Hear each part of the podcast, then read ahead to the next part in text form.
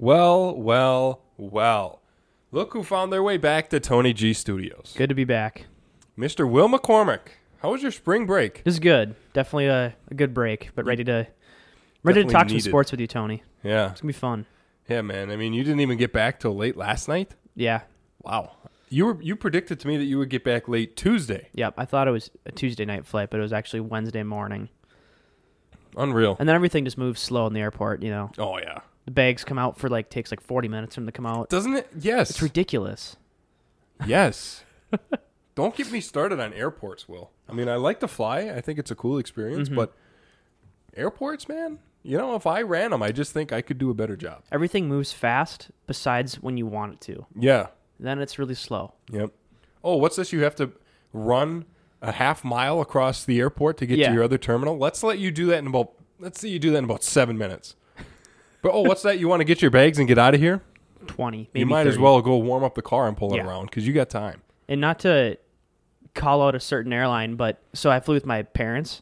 We had to pay extra for us to sit by each other, like to guarantee that. Oh, yeah. Which you think with COVID, they would want you to sit by people that you know to like limit, you know, people getting sick. It's all a business. Yeah. And in the end, we didn't pay for it and we all still sat together. I mean, everything is a business in this world. Just everything. Where you want to sit. If you want to sit with your family, pay extra. So, yeah, it was a good trip, but. I mean, just the fact that, you know, here's all these COVID protocols to follow and yep. make sure you're doing your part, and we're going to make sure our end is covered, and we're doing everything we can to ensure your safety. But, oh, if you want to sit by the people that you've seen for the last, you know, because you live with them or you know right. them very well, yeah, how about we charge you extra for that? Mm-hmm. Isn't that ridiculous? Everything's a business in this world. Mm-hmm. People don't even people don't even realize that. Nope. Nope. Don't get me started, but good. I'm glad you enjoyed your spring break. How was yours, Tony? It was uh, good. I did absolutely nothing. Good for you. I've never been a big uh, spring break person, but this time I was able to watch some college basketball, which nice. is a great sa- transition to, into actually what we're talking about today, because we are, we do have a show. We're going to talk sports at some point, not just airlines and, and vacations and stuff. Our first segment today, we're going to talk the Sweet sixteen and the Elite Eight. We're going to go through. We're going to predict the Sweet sixteen and the Elite Eight. At the end of today's episode, or at least the end of this first segment, we are going to have a Final Four set for the teams that we think we will uh, see in the Final Four and eventually the championship. So we will talk about that next Tuesday after this upcoming weekend full of college basketball. Like I said, that's what I did over spring break. Thursday to Friday to Saturday to Sunday was straight college basketball, the round of sixty-four and the round of thirty-two. So we'll talk about that in the opening segment. Our second segment, you've been missing out on this, Will, mm-hmm. with the Tony G. I guess we both have because we didn't. There was no shows over spring break. But there has just been, I, I don't even know what to call it. Like, it's just a flood of news around the N F L. There's so much change and so much, you know, money being thrown around, contracts being signed, free agents being signed, trades happening. It's just, it's so completely wild to me because there's just so much to talk about, and we're going to try to do that today. We've been able, we've missed a few of it over spring break. I've been able to recap some of it with the Packers and the discussion we had on Tuesday. And now that Will is back and both of us are here, we're able to discuss some more football changeover. So our second segment, we're going to talk about the Browns trading for Deshaun Watson. Does that make them t- contenders? Are they a contending team in the A F C North now? We'll answer that question in the second segment. And then our third segment to close out today's show, Tyreek Hill is now a Dolphin. Is this a good move or a bad move by the Dolphins? I'm going to argue bad. I'll tell you that now. I'll tell you why come third segment of the show towards the back end. So that's our show, college basketball and then N F L all day today. It's a good plan. Before we get into it, and we hit our intro, got to remind you that the Tony G Show Interviews March series just kicked off yesterday. Mike Walrick, the head bat baseball coach, now I'm t- spewing words out. The head baseball coach of Saint Norbert College was on the Tony G Show Interviews. He is the person who recruited me to Saint Norbert College to play baseball. Me and him have had a good relationship, even though I don't play baseball anymore. So I was able to talk with him. That interview is out now on the Tony G Show, Tony G Show Interviews, wherever you get your podcast. And more news about the Tony G Show. We're now on two different platforms. Ooh. One is called Wisdom. If you listen through the Wisdom app, that is one. I have claimed the podcast there. We are officially on Wisdom. Nice. And then the other one, I forgot the name too, but I got some sort of email that said, here's your confirmation email if you are the host of The Tony G Show. And so I confirmed it, and we're on that platform too. So if, nice. if you know what I'm talking about. Then, yeah. Okay. We're there now. Yeah. we're, we're there, as well as the Wisdom app. A gentleman named Brock reached out to me from Wisdom. He said, hey, yo, we like uh, the Tony G Show. How would you like to be on Wisdom? We don't allow every podcast, but we like what you got. And Let's go. I think Shout you out will Wisdom. Do a good job. How would you like to be on Wisdom? Yeah, sure. Little do they know that we're going to be put on Wisdom. They're actually going to start listening and think that these guys are nuts. Why did we allow them on our podcast platform? But too late. We're already there. So that's the Tony G Show. That's Will McCormick. I'm Tony G. He's at Willis five three one two on Twitter. I'm at Tony G Nation. Check out Tony G Nation dot com for all, everything relating to the Tony G Show. What do you think? Let's get to it. I think that's a great idea. No more spring break. Let's get Will snapped out of it. Shake off the rust. Let's yep. talk some sports, college basketball, N F L, coming your way on the Tony G Show. You are listening to the eighth and final season of The Tony G Show. Eight seasons of laughs, memories, and sports are coming to an end. Follow the show on Twitter at Willis five three one two and at Tony G Nation. Check out more from Tony G at Tony G Nation dot com. Now, along with Will McCormick, here's your host, Tony G. During the intro of The Tony G Show, today's episode, partner Will McCormick returns to his usual self. I said shake off the rust, but nope, he's back making bad jokes. Jokes bad like jokes? They're almost like dad jokes, but worse. But worse. They're, they're not really jokes. Funny. They're just like comments that Will thinks they're at. funny. Like that's the thing. Will gets going at him. Like he's like, that was a great joke, huh? That's Will. Probably why it's so funny. Will, gotta tell you, man, need some work. Need some work. I shouldn't be a stand-up comedian. no. no. I don't want to crush your dreams or anything. No, it's okay. So Will holds up a lighter. You know, we're talking about stuff in the intro, and he holds up a lighter and, and flicks it on, gets the flame going, and he goes, that's, and then he flicks the, the, the thing to get the fire going. Yeah. As if to say, that's fire. I give him no response. That is a comedy masterpiece. As I should. Just completely, just ignore it. Yep. Let him do his thing. I'm not, you know, saying he can't make jokes, but I'm just saying that when he does, they're not particularly good. And then I had to explain it to you, like that was the problem. Yeah, and then he explain then, then he explains it to me. Oh, thanks, Will. Didn't get it until you said something. Yep. That's Will McCormick in a nutshell, in case everybody was wondering. What do you say we have a uh, little discussion about college basketball? Let's do it. Yeah. Listen, this first two weeks, or I guess not two weeks, these first two rounds, round of sixty-four and round of thirty-two, I got my bracket right in my hand. Leading the charge right now, knock on wood. I don't want to jinx it. I'm just mm-hmm. saying, leading the charge right now with my high school friends uh, group that we put together. I'm I'm in front. We put one together with uh, our friend Matthew Swanson, who his team Michigan's still in it. We'll talk mm-hmm. about team particular teams in a second, but he's leading the way and having a incredible bracket. I mean, I don't know if you've looked at his, but it's like, is it pretty good? It's he's leading the way by a wide margin. It's not just like he's one pick ahead of someone else. Like he is running Always. away with it. Hmm. It's like, holy cow, kid! How did you predict that these games? But it was a wild, wild first. To, you know, and they call it March Madness for these types of reasons. Right. There was uh, a fifteen to beat a two team. The, the team that was expected to go a far, far way was knocked out immediately. How about Saint Peter's sticking around, knocking right. off teams like? Like, who are they? They were the fifteen two matchup that they beat Kentucky in the round of sixty-four. Kentucky getting blasted for their loss. John Calipari being called a bad coach because they let Saint Peter's beat them. But here's the thing. Saint Peter's won that game and then continued to beat Murray State and advanced to the Sweet sixteen. Like, they're still going. That's mm-hmm. a good basketball team. North Carolina, an eight one upset beating Baylor. I had Baylor going to the Elite Eight, and they lost in the round of thirty-two. Incredible stuff here. UConn, I had going to the Sweet sixteen, getting knocked off by Arkansas. Teams that I thought would make it a long way. Ar- Auburn is another great example. Had them going to the Elite Eight. No. No. Get blasted in the round of uh, thirty-two by Miami. Miami's still in the matchup. So, I mean, here's what we're left with. We'll go... How should we do this? Should we do this regionally, Will? Yeah, let's go by region. Okay, let's start in the West, where Gonzaga plays Arkansas. That's a four one matchup. Gonzaga is the one. And here's the thing. I've I had this argument on the Tony G show last season. I brought it up when I filled in for Marcus Eversole on Sportsline on W D U Z last week. I mentioned that I did that on Tuesday's episode, and I mentioned while I was there, I think Gonzaga is one of those fake one seeds. Yeah, totally agree. You remember me having that discussion? Mm-hmm. I think that they are not a team. Everyone has them slated to go to the championship or the Final Four, having this great season. And they're probably going to win a couple games, which they have because they're Gonzaga, and they are good.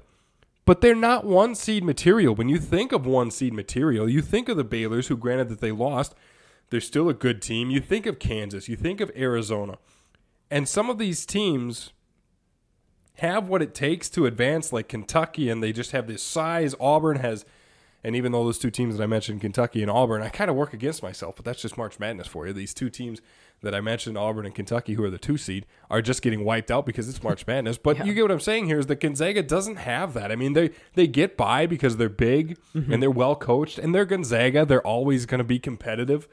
But I don't think they have what it takes they're just not to quite continue convincing. to advance. Yeah, they're just not quite convincing. They don't have like that, I don't want to say star power, but it just it feels like they're not as powerful as other teams that are still left. Now, with that being said, I think Gonzaga's going to get a win. So I, I feel so. like, listen, I feel like I'm losing credibility with myself because I'm arguing against Arkansas or uh, against Gonzaga, but they're continuing. I have them continuing to go on. So I think right. Gonzaga is going to beat Arkansas.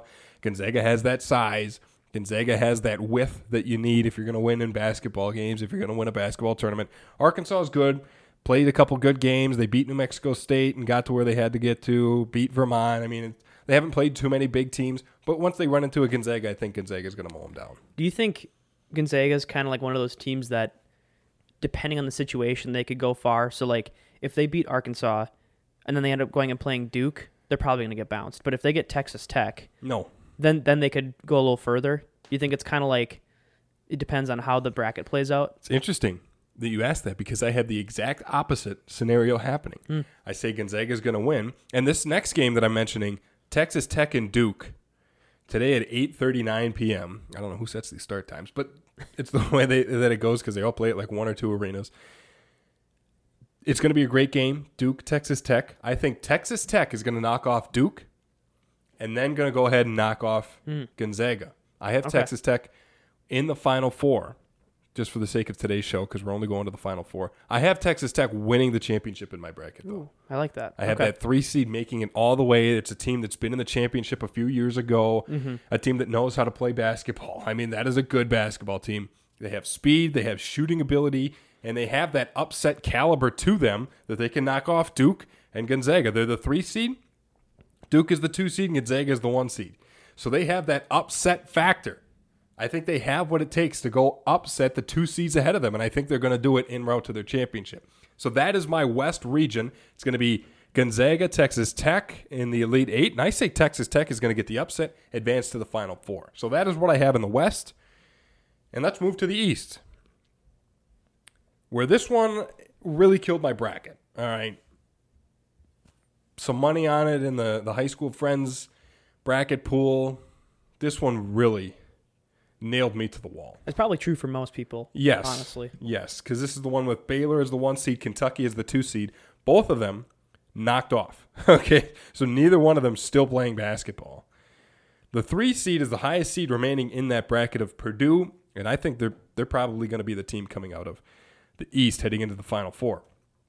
Here's what we have left. U N C versus U C L A. It's a good matchup. That's a good matchup. That's a game that won't be played until tomorrow on Friday. I like both of these teams. I think U N C is on a complete roll. U C L A is the higher seed, mm-hmm. but I think North Carolina has that momentum to them. Totally. I think that they just got off beating uh, Baylor, and I I like what they had. They completely crushed Marquette.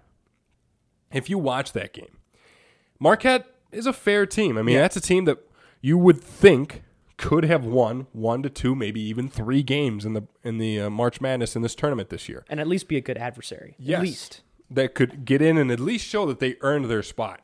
North Carolina completely shattered them. I mean, they beat them by like twenty-five points. That game was never close at any point. I mean, the game started ten to nothing, it just seemed, because it was like, it's just not fair what U N C is doing to Marquette. So I think North Carolina, now that Roy Williams is gone, you know, he's retired, but still, that winning atmosphere is still around with the Tar Heels, and they know how to win basketball games when it counts. I have U N C beating U C L A, upset matchup if you look at seeding, eight beating the four, and advancing to the Elite Eight. Who will they play? The upset Cinderella story of Saint Peter's, the fifteen to two win. Seeding-wise, that's not the score. If, if a basketball game ended fifteen to two, we got problems. But fifteen ranks Saint Peter's knocked off two Kentucky. Saint Peter's advanced, played Murray State, fifteen seven matchup. Saint Peter's got the win. Now they're advancing, playing Purdue, who is the three seed, and I think this is where this Cinderella story comes to an end. Really? I think Purdue is going to knock off Saint Peter's. I had Purdue beating Kentucky and moving on to the Elite Eight to lose to Baylor. Well, Kentucky and Baylor, as I mentioned, are no longer playing. Way to go, Tony G. You know, way to get that one right. I think Purdue is the team to beat. They're going to come out of the East. They're going to play U N C and I think knock them off. I think North Carolina has that motivation, like I said, has that momentum to them. But once they get to the Elite Eight, what I've seen from Purdue is they have that ability to shoot from outside and they have that down low ability.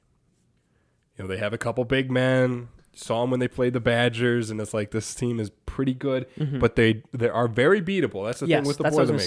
They're, They're very, very beatable. beatable. So once they get in a matchup with U N C, I wouldn't be surprised if Purdue loses to North Carolina, but I think Purdue is going to win, and that'll be the matchup coming out of the East and into the Final Four, Texas Tech versus Purdue. Yeah, that three seed versus three seed, by the way. Right, Tom. That Saint Peter's-Purdue match I think is going to be a lot closer than we anticipate. I. It's pretty likely that the Boilermakers will will uh, persevere, but I I mean, like we've said many, many times in this show, momentum is huge, and especially in March Madness. So if Saint Peter's can keep moving, I mean, I think I think Purdue's very beatable. You know, when I say they're beatable, you know, and they are. Mm-hmm. Wisconsin did it twice. Yep. But they're also a tough team. Like, mm-hmm. there's a reason they're a three seed. Right. And they may have gotten a tough, and you know, it's just a tough region because Baylor is so good and Kentucky is so good. They're definitely going to be the one and two seeds. But Purdue has that ability to still be, and that's why I'm making this argument that they're going to go to the Final Four. When I say they're good from the outside, they're good from the inside as well. Inside, I'm thinking of Zach Edey because that guy is like eight feet tall. He's got the wingspan of, I think, of an airplane, I think is what they compared it to. They have Zach Edey down low, and then Jaden Ivey is the guard that everybody completely fusses over from the perimeter, and I think right, rightly so. You know, I'm not saying that they shouldn't fuss over him, but it's, you know, he gets a lot of attention for playing in the Big Ten and being as good as he is in this conference. That's what I mean when they're good from the outside, good from the inside. So they're a tough team to beat in a tough matchup overall. But I think Purdue is, that's going to be the matchup. Final Four coming out of the East and the West, Texas Tech versus Purdue. Let's switch over to the other side. Let's go to the South, where our matchup's still remaining. Arizona, Houston. Now, this is a game. Watch this game closely. Arizona barely scraped past T C U, who, by the way, I absolutely fell in love with T C U. Big Eddie, they call him down there in T C U. I mm-hmm. love that. I fell in love with that team, even though they lost. They were up on Arizona. Let Arizona get back to it. It was a great game. Went into overtime, and Arizona absolutely owned overtime, beat T C U, and advanced. Houston is a great basketball program. I yep. love, even though they're a five seed, look past that because Houston's a good basketball, a great basketball program. I, I feel like they've been consistent too. I mean, yes. Not speaking on any historical numbers, but Houston's always been in the mix in yes. March Madness, always. Well, if you think back to the Maui Invitational Open or whatever they call that, Maui Invitational mm-hmm. that the Badgers Way. played and they they won back in November. Yeah, they played Houston and they won. I guess I'm just mentioning that for breaking rights because I'm making an argument that Houston's a great, great basketball program. But when you think of guys like Kyler Edwards or Josh Carlton, these are some names that I really think are going to go off in this game. Mm-hmm. I don't know that they beat Arizona. Just predicting the game, I'm not. I don't feel safe saying Houston's going to beat Arizona. So I have Arizona winning. But just watch this game closely because this is a game where Houston's going to show the country that they aren't just this five-seed caliber. They're going to come in, and they're they that Illinois win was huge for Houston in this mm-hmm. program. I like Houston a lot, but I still think Arizona's going to get the win. With that being said, though, like I said, I could definitely see Houston moving on. The other matchup in the South to watch, Villanova versus Michigan. It's an interesting one. Here's the thing that gets me. We sit here and we just... It it hurts me to have this discussion that Michigan is still in it. Mm-hmm. I don't mean to show bias here, but when we have this discussion about Juwan Howard a few weeks ago, right, and Twitter's blowing up, completely roasting the Badgers program because the um, the crowd at the Kohl Center was shouting, shouting at uh, chanting and shouting. I just combined that word. Was chanting at Michigan mm-hmm. that they were going to belong in the N I T, and here they get into the March Madness tournament as an eleven seed and beat the two teams they've well, they I think so far. I think the whole side of it that's interesting is a lot of people are bashing Wisconsin like it's Wisconsin. Yeah. Anyways, let's not get into that discussion. That's not, yeah, let's not but, do it. This is why I don't like making this prediction because it's just Michigan. I'm showing a little bias here, which I don't like to do, but okay, put the bias aside. Mm-hmm. Michigan's had a great tournament so far. Yep. Beat Colorado, beat Tennessee. I, I had Tennessee winning and advancing to the Sweet sixteen to lose to Villanova. I'm going to say in this game, Villanova, Michigan, I'm going to predict that Michigan's going to lose again. Mm-hmm. Better I'm, knock on wood, Tony. I know, because I'm going to make this pick, and all of a sudden Michigan's going to make this amazing run to the to the Final Four, and everyone's like, oh, this is the greatest basketball program in the world, and I'm going to get furious, so I'm just going to stay calm. Mm-hmm. They're going to play Villanova. I say Villanova's going to win, and they're going to advance to play Arizona. I think Michigan's going to win, just to say it. But okay.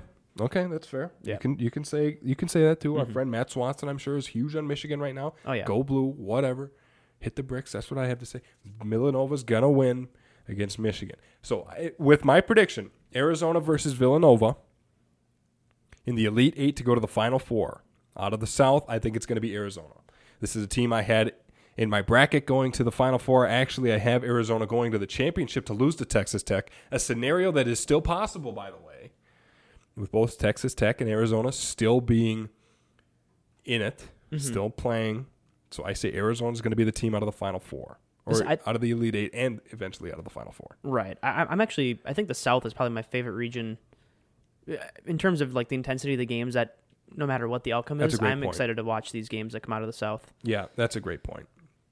Even that Ohio State-Villanova game where Ohio State lost and never really looked good. I mean, this is some of the best basketball being played is out of the South. Mm-hmm. So, you know, all over the place. I can, you know, I don't want to do that to isolate any of the great basketball being played by like Kansas or, right. you know, Memphis. I think that there's a lot of good basketball being played all over the place, but you're right. The South just has that kind of upper echelon well, feel think, to it. Yeah, the way the bracket has worked out for them, it's just, it's going to be a fun Sweet sixteen through the rest of the tournament to watch yeah, from that I region. I completely agree. And to that point, again, the South, I mean, just look at some of these top teams. Like, look at the top five teams. Arizona, Villanova, Tennessee, Illinois, Houston, even the sixth seed with Colorado and the seventh seed with Ohio State. Liked Ohio State a lot. I saw them losing to Villanova, but that's a team that played the Badgers well a couple times that they played them this year. So there's a lot of good basketball being played. With that being said, I think Arizona's going to come out of that region and head to the Final Four. But to play who, you ask, that's just a great question. So let's get to it. Next matchup we have is Kansas-Providence. I like Providence. I don't think they're going to win, but mm-hmm. I like Providence. You see what I did there? I was like, ooh, that's interesting. Yeah, I think Kansas is going to get the win. I like Providence, though, because they have uh, speed. Mm-hmm. That's one thing that I love from them. I don't know that they get done with Kansas, though, because Kansas is Kansas. And there you have it. Plus, they've played a thirteen and a twelve so far. It's just not... Right. Those are To me, those are kind of tune-up games for a team South like Dakota Providence. State, thirteen seed, Richmond, the twelve seed. Yeah. Richmond beating Iowa, however, was something I didn't foresee. And in the manner they did it, too, it was a closer game, but it was a game that Richmond had control of for mm-hmm. a wide margin of that game. But yeah, Providence, Kansas, I say Kansas is going to get get the win there. And then here's the next thing. With this bottom bracket in the Midwest region, I just got, like, look at this one. There's so many X's on this sheet of paper on this side. Like, I just did not get any of them right. right. had, it's interesting. I, I the the two that I got right out of the Midwest were Wisconsin winning and Auburn winning in the round of sixty-four. After that, just complete wrongness. I mean, just everywhere is, is wrong. I had L S U beating Iowa State. Nope. I had L S U losing to Wisconsin. Nope. Iowa State. So that's that's it's just been a disaster for you. It's just been a disaster. I am completely flooded with being wrong. Iowa State, Miami, a ten seed versus an eleven seed. Who saw it coming? Not me, but here we are. I like Miami. I don't think Iowa State played well enough to beat Wisconsin. I think if Wisconsin made two more of their shots, two they were one of seventeen from the perimeter at one point in that game. I think Wisconsin hits two more of those shots, they win that game. Mm-hmm. Score-wise, of course they do, because that's, you know, they only lost by five points. If you hit two right. more threes, that's six, you win by one.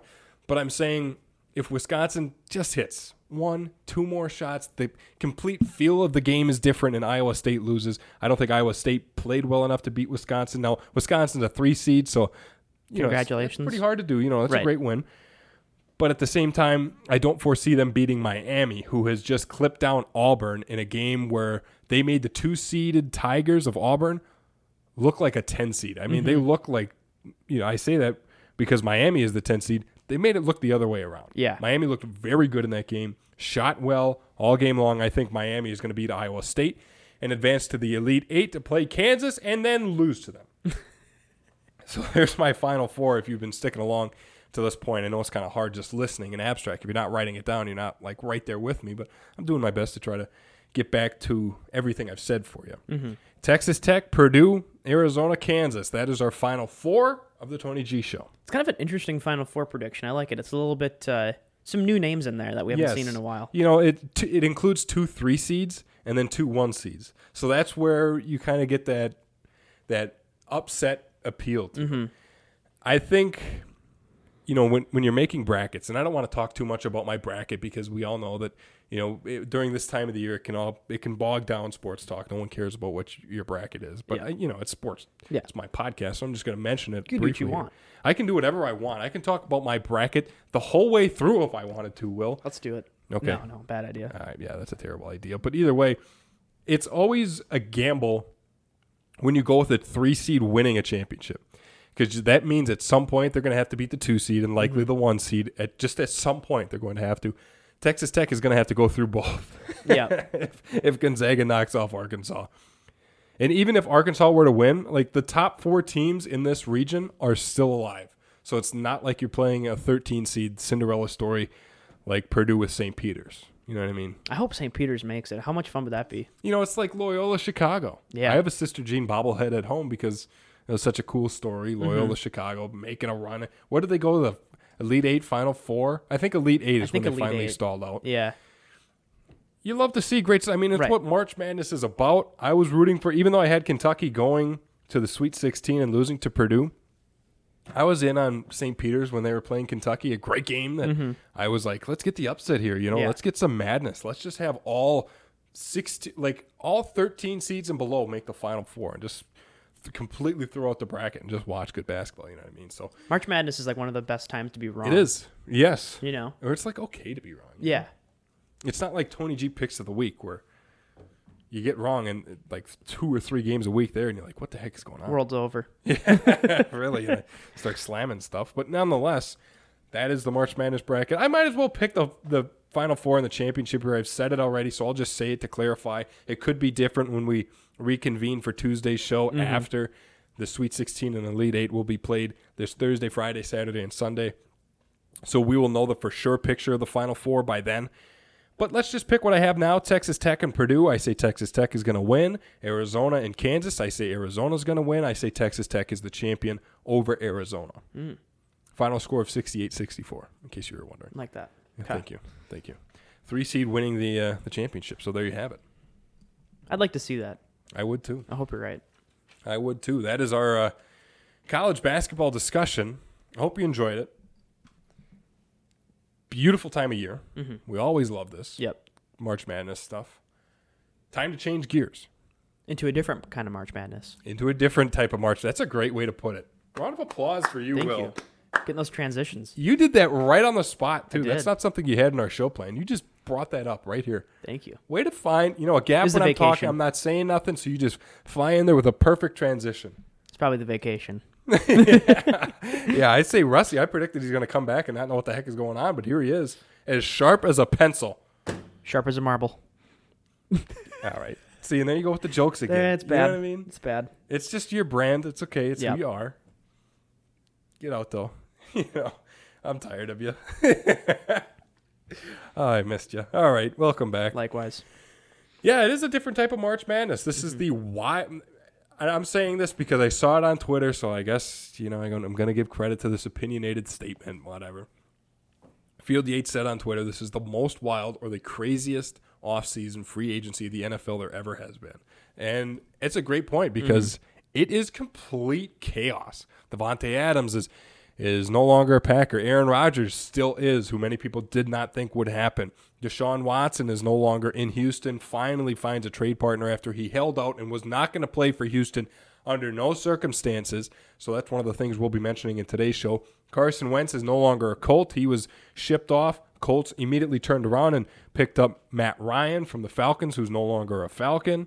Za'Darius is wearing purple. Za'Darius is switched from green to purple. He's still wearing the yellow, though. Mm-hmm. Za'Darius, here's the thing. I mentioned this on Tuesday's show. Za'Darius was switching from the Packers, free agency. He was released, going to go to his former team with Baltimore and the Ravens. He backed out of that deal, said, I don't want to sign this contract. I'm not going to be a Baltimore Raven just yet. Call me in a couple weeks, and we'll see where we're at. Visits the Minnesota Vikings.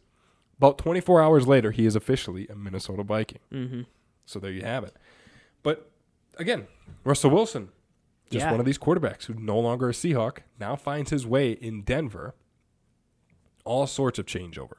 So the one piece we'll focus on for today's Tony G show, and I guess the second piece we'll focus on in segment number three with Tyreek Hill, we'll talk about now Deshaun Watson is now a Cleveland Brown. Does this make the Browns contenders in the A F C and the A F C North?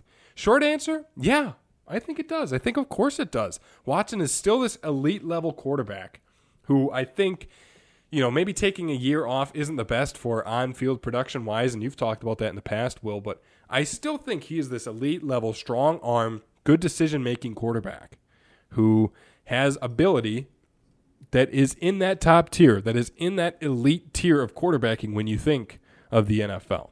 So I think, of course, this makes them a contender because think about the quarterbacks in the A F C North. Lamar Jackson with the Ravens. You think about Joe Burrow with the Bengals. You think about whoever the Steelers are going to find and, and insert into their well, they have primary Trubisky.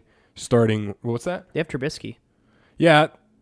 They picked him up, and it's like, you know, is that yeah. who you're really going to go with? We'll see. We'll see. Come draft time, you yeah, know, maybe yeah, they, yeah. they pick up another free agent. Okay, good point. Yeah. I, so they have Trubisky, but do they have Trubisky? Do they have yeah, a starting yeah, yeah. quarterback? You know what I mean? So we'll see. We'll see with that. But that's the quarterbacking in the A F C North. It is very tough. It is very good, but it's very tough. And so the Browns had to compete with that, and they weren't going to do it with Baker. I've been on the Baker train in a good way for the last couple of years. I've been his fan. I've been saying, you know, he's he's going to find his stride. When O B J left Cleveland, I said this isn't a Baker Mayfield thing. This is an O B J thing. And then I was wrong. That's part of the Tony G show. That's what makes us different is we mm-hmm. actually admit when we're wrong, and I was yep. wrong there. That was a Baker Mayfield thing. I'm completely off that train now. I was wrong. The Browns came out and said, we want a adult at quarterback. Baker Which is said, crazy, by the way. Isn't that nuts that the team said that? That's so crazy. Like, that wasn't... I think the organization's wrong for doing that, in my opinion. That's not Cleveland Sports Talk saying that. That is the Cleveland Browns saying we want an adult at quarterback. I lost a lot of respect for that org after saying that. Yeah. I mean, at least they're honest. I, at least they're honest. Man, at least they said we don't have, we thought we had the quarterback, but he's not mature enough to be our franchise guy. We're going to move on from him. You imagine, I mean, imagine their situation, though, if they don't get Watson. I imagine um, Mayfield sits out that this season with a comment like that. Yeah. I mean, they're talking a bottom... bottom, bottom team. I don't know. To me, that's just an irresponsible, especially now because, well, whatever. Trades trades are going to be a lot less valuable.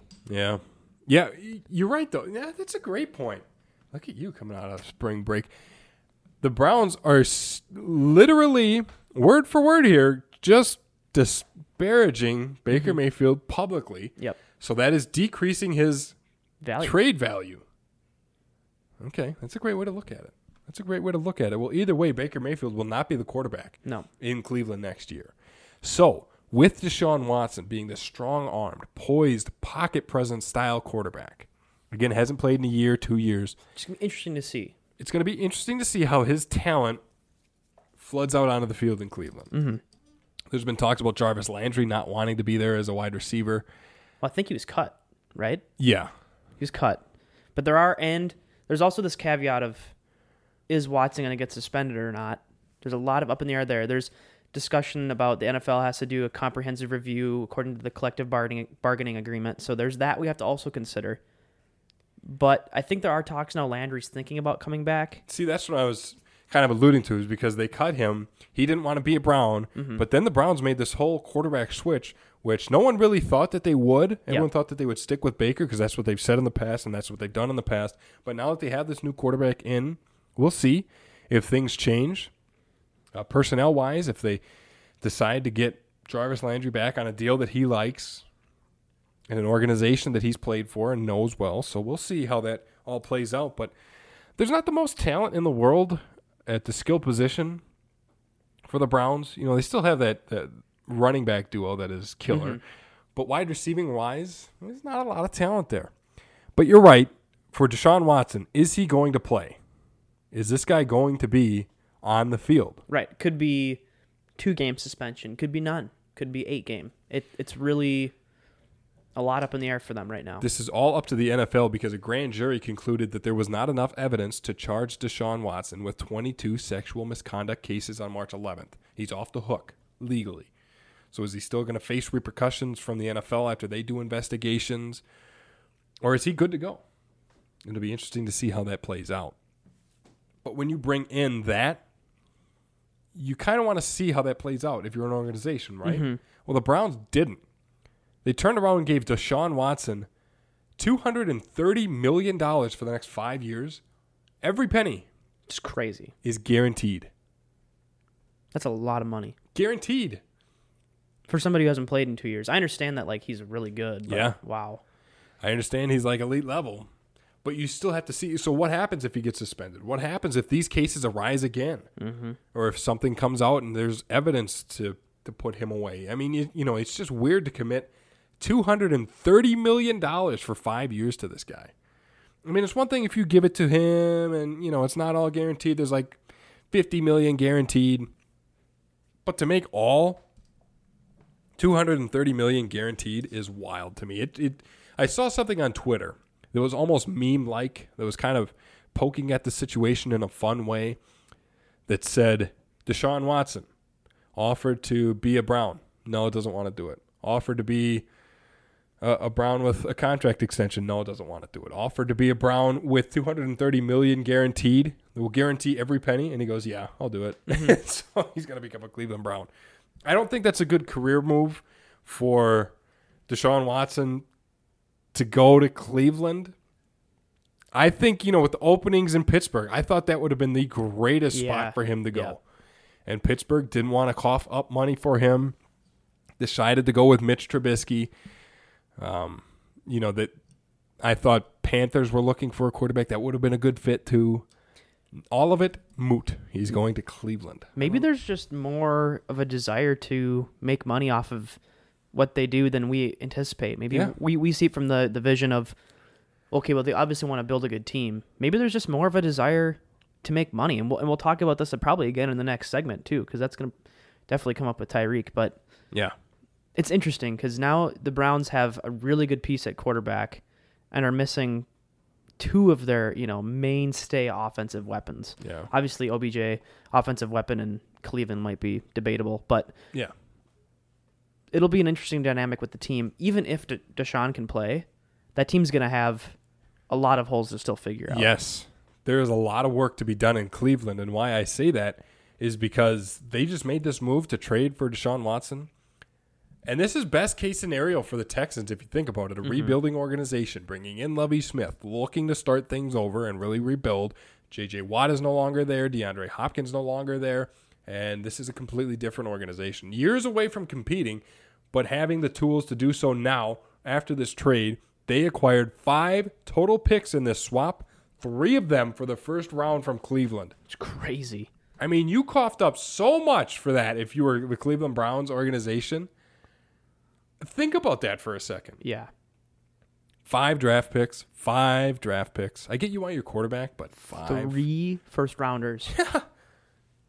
Isn't that nuts? I to me, that's not worth it. That's too much. That's just too much. Way too much. Watson's not that good. He's good, but he's not Michael Jordan good. Listen, that's right. That's a fair way to put it.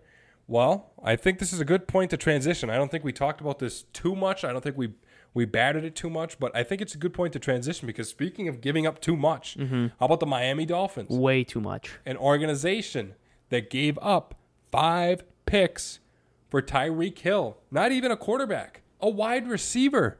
A wide receiver. Mm-hmm. I get Tyreek is fast, and he's like the fastest guy in the N F L, and everyone commends him for his ability as a wide receiver, a good wide receiver, a talented wide receiver, somebody who is hard to cover, somebody who is a lethal offensive weapon for the team he plays for. But for the Dolphins, a team that kind of doesn't know what they have with Tua Tagovailoa yet. They're bringing in a new head coach this year. I mean, there's just so much up in the air. To cough up five picks for a wide receiver is yeah. nuts. Which, another thing to consider is that speed move. doesn't, yeah, speed doesn't last forever. No. It really doesn't. It disintegrates. It and, goes awry. Yeah. And Tyreek's build, like, he's not short, but speed doesn't last. And if that's his only thing that's got him to where he is now... Which I mean, I'm, arguably it's not, but I get the point you're making. It's, it's the, the primary thing. Yes, it is the primary reason that it's like M V S. He's really fast. He's okay at catching the ball, but he can get open. Yeah. Makes a couple big catches, and I know Tyreek's made more than a couple big catches, but man, he, he's what, fourteen months younger than Devontae? I don't know, man. That's a lot, a lot, especially for an organization like the Dolphins that are, they have a good-looking offense now. But they have a lot of holes to fill, and yeah. five picks is a lot of players that can fill them. Okay, you talk about picks. How about straight money? Yeah. They acquire Tyreek Hill, sign him to a four-year, one hundred twenty million dollars deal. Are you kidding me? Are you nuts? The Miami Dolphins are completely throwing away their future for Tyreek Hill. Now, granted, he's a great player, you know, someone who's always going to land you in the top scoring bracket every week in your fantasy team. You know, he's someone who's going to produce for you on the field. I can maybe justify giving him a huge contract if you didn't unload your entire draft stock for him. Mm-hmm. It's crazy to me that everyone in unison agrees, and I guess, you know, and everyone in unison, I mean, everyone outside of the Dolphins organization agrees that that is too much to give up for Tyreek Hill. But then again, we're not sitting at the table. Maybe the Dolphins didn't like, you know, it's not a very, it's a very front-heavy draft in terms of all the talents in the first two, three rounds, even if that. And then the rest is pretty much middle-of-the-pack players who really have to earn their keep. And I'm talking about the flip side. I mean, so maybe they didn't like what they saw. Yeah, good for the good for the Chiefs. Yeah. I mean, we have yeah. talked about this many, many, many times, but when you pay a quarterback, man, it is hard to build a good team. And they basically were like, we can't afford Tyreek. Let's dump him. Let's just get a bunch of players, yeah. get a chance at getting some sort of weapon for Patrick Mahomes, and now they have a shot at, you know, building another four years of competitiveness for relatively cheap. The Chiefs are one of the smarter teams in the league. Mm-hmm. Same with Green Bay. I mean, they, you know, obviously it was a little bit different story. They wanted to keep Devontae, but, but draft I'm, him in the third round and you get a first round pick out of it. I mean, that's a pretty good deal. I mean, well, look at the talent that they've offloaded in the past that you think, is this really the right time to get rid of this player? Sammy mm-hmm. Watkins, who was great at producing yep. for them. And they said, no, we're not going to give you that huge contract. We're going to let you go into free agency, and we're going to try some other pieces. Mm-hmm. A smart team. I mean, offloaded. Speaking about offloading talent, how about Kareem Hunt? Yeah. And they had to do that. Hit the bricks. I mean, it was the right move. It was the right move. It was a tough move to make, but it was the right move. Yep. And now they got Juju, so I mean... And like they go sign Juju Smith-Schuster. They're not going to be hurting. No. They really won't. In fact, they're probably going to be one of the more dominant teams next four years, I bet you, depending on if they hit on those picks. Yeah. But that's a huge haul for yeah. somebody who's fast. It really only takes one player that is like that caliber, like mm-hmm. he's going to be an all-pro or a pro bowler to make that trade worth it. But you're right. I mean, they have five chances to find their next star or mm-hmm. some depth and whatever they need. Yep. And this is a team, this isn't like the Texans or the Dolphins where they're trying to rebuild. This is a team that's been in the, the Super Bowl and the A F C Championship the last four years. Yeah, and and losing some key key parts of their team that they're, I mean, without a doubt, going to use those picks to fill. Yeah. Their defense yep. is kind of like starting to, you know, not be quite where they were maybe three years ago. And so they're going to find those pieces with these picks, you know, depending on if they hit on it or not, but they have a chance more and, than they would have before. And Andy Reid's still sticking around. Yeah. So, I mean, they are built for the future. But anyways, just flip back to the Dolphins. I want to ask you, does this make the Dolphins a contender for their division, signing Tyreek Hill, now paired up with Jalen Waddle, Tua? Um, they just picked up Chase Edmonds in free agency, a couple key piece offensive linemen. It's kind of interesting because, you know, they look on paper like they should win, and I'm curious to hear your thoughts on them. Like, where where do you see them finishing? It's a great question. When you think about the A F C East, the division that the Miami Dolphins play in, been owned by the Patriots, and ever since Tom Brady's left, it's been owned by the Bills. So you have to compete with these two teams. If you realistically want to win a division, you have to beat these two teams. Mm-hmm. You have to compete with these two teams. The Jets, of course, are going to be bottom end, bottom tier. They're not even worth mentioning because they have a lot of work to do in multiple facets. But the Patriots and the Bills are the teams you want to compete against if you want to win your division, if you want to win this conference. And so I think that the Dolphins see that. I think that they're in line to maybe finish second. I predict next season it'll go Bills,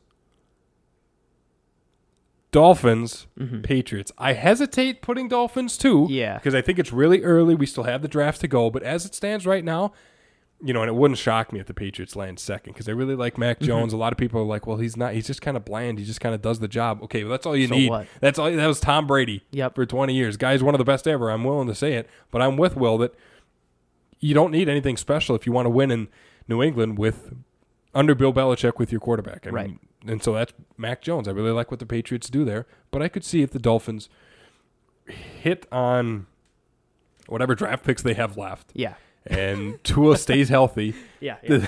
This will be a competitive team.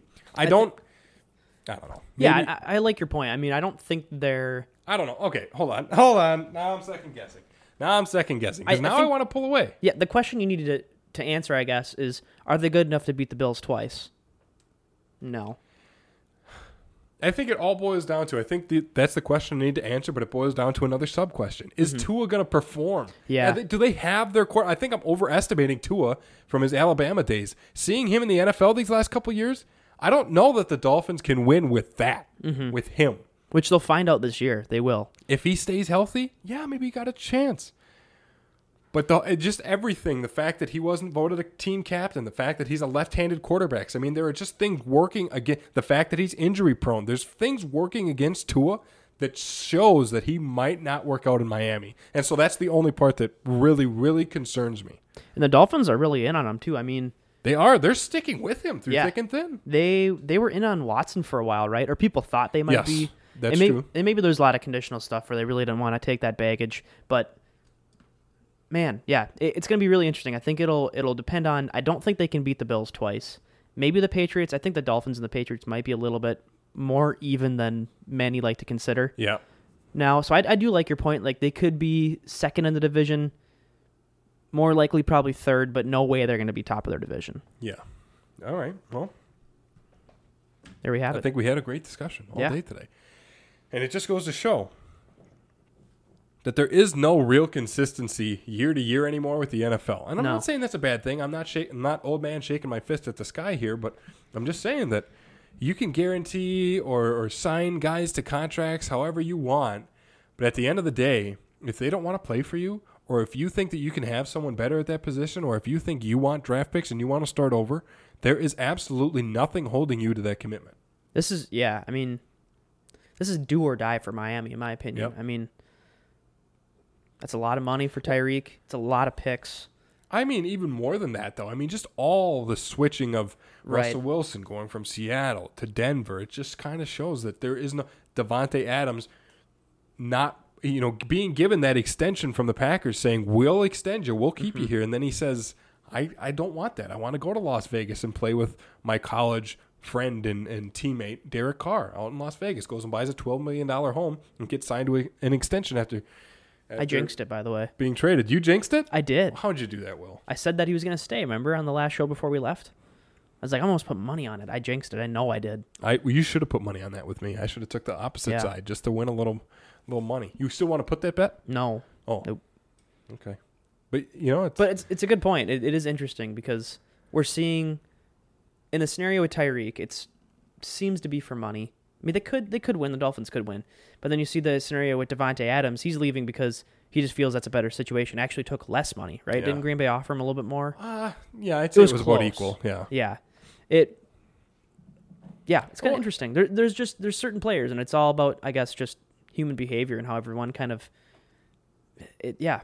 It's a fun time to watch right now. Even on the... Okay, so let me say this. I mentioned this on Tuesday, and I'll mention it again when I'm talking about there's nothing really holding you to a commitment of a contract extension. And again, I don't want to come off as old man shaking his fist at the sky, oh, there's mm-hmm. nothing about commitment anymore. You know, because that's it's the N F L. I hear that a lot. It's business. You know, it's it's just the yeah. way things are. P- players want to go play where they are. Their, their careers are only so long. Mm-hmm. You know, so God forbid they do what they want and enjoy them while they're playing. Right, and make money while doing it. Exactly, and teams want to make what's best for them and, and try to compete, which is why they got to make cap moves to get rid of Zadarius Smith, someone who the organization fell in love with the first mm-hmm. season he was here, and then he gets injured, and then you release him, and then there's kind of like bad blood. Zadarius wasn't a fan of the move, but it's like, you know... That's business. Yeah. So anyways, what I'm getting at is here is at the commitment level. Like I, I, I'm putting such an emphasis on this because I really mean this. I said it Tuesday. Pay attention to the guaranteed money. That shows you how committed a, a, an organization, a franchise is to a player. Preston Smith signed that huge contract, fifty-two million dollars. twelve point two guaranteed, forty million dollars that is unguaranteed, mm-hmm. that is not guaranteed. Then you look at Devondre Campbell. They give him a huge, what was it, fifty million dollars deal. And only, I forget the exact figures because I had it in front of me on Tuesday's show, but there's like, between those two, Preston and, and Devondre Campbell, there's about seventy-five million dollars of non-guaranteed money yeah. between them.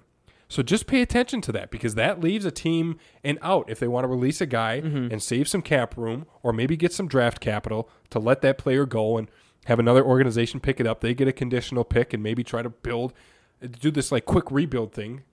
So just pay attention to that. Yeah. It's a business, the N F L. People, that's been a running theme of today's show mm-hmm. with airline talk and everything. It's crazy it's how business. It comes full circle with life it is a business, man. It did come full circle. Life is a, life is a business. Mm-hmm. We live in a capitalistic society, and there's yep. nothing wrong with that. Just be aware of that. Mm-hmm. Am I? I really. I feel like I'm giving off old man shaking fist at the sky vibes. I. If we're talking capitalist society, I need to get paid, Tony. Okay, fair enough. Not uh, one good, paycheck. Uh, three years. Yeah, I'll. Uh, I'll mail that to you. Okay. Okay. I'll ma- it's, yep. It'll be. Yeah, it'll be in the mail. All right. Be like one of those. Put it on like one of those big checks. Here's your payment, Will. two dollars and fifty cents. Well, no, because uh, those big checks don't count for nothing. No, they're, they're not real they're not checks, real. So I could put two million dollars on that. Yeah. You'd be like, all right, and then just never give you the real we check. We should do that. I think so. That'd be funny. Good way to send great... it off. All right. You know what? I think we'll do that. I bet you those big checks are... I'm going to look it up now. Yeah. We'll get back to you next episode. yeah, we'll, we'll, we'll keep uh, Tony G Nation updated. But that'll do it for today's show. Nice to have you back, Will. Yeah, it's good to be back. Good to be back in the mix. We only got a couple episodes left, man. I mean, we're winding down the Tony G Show. Sad to think about, but it's true. That's Will McCormick. I'm Tony G. We'll see you next week. It's the Tony G Show.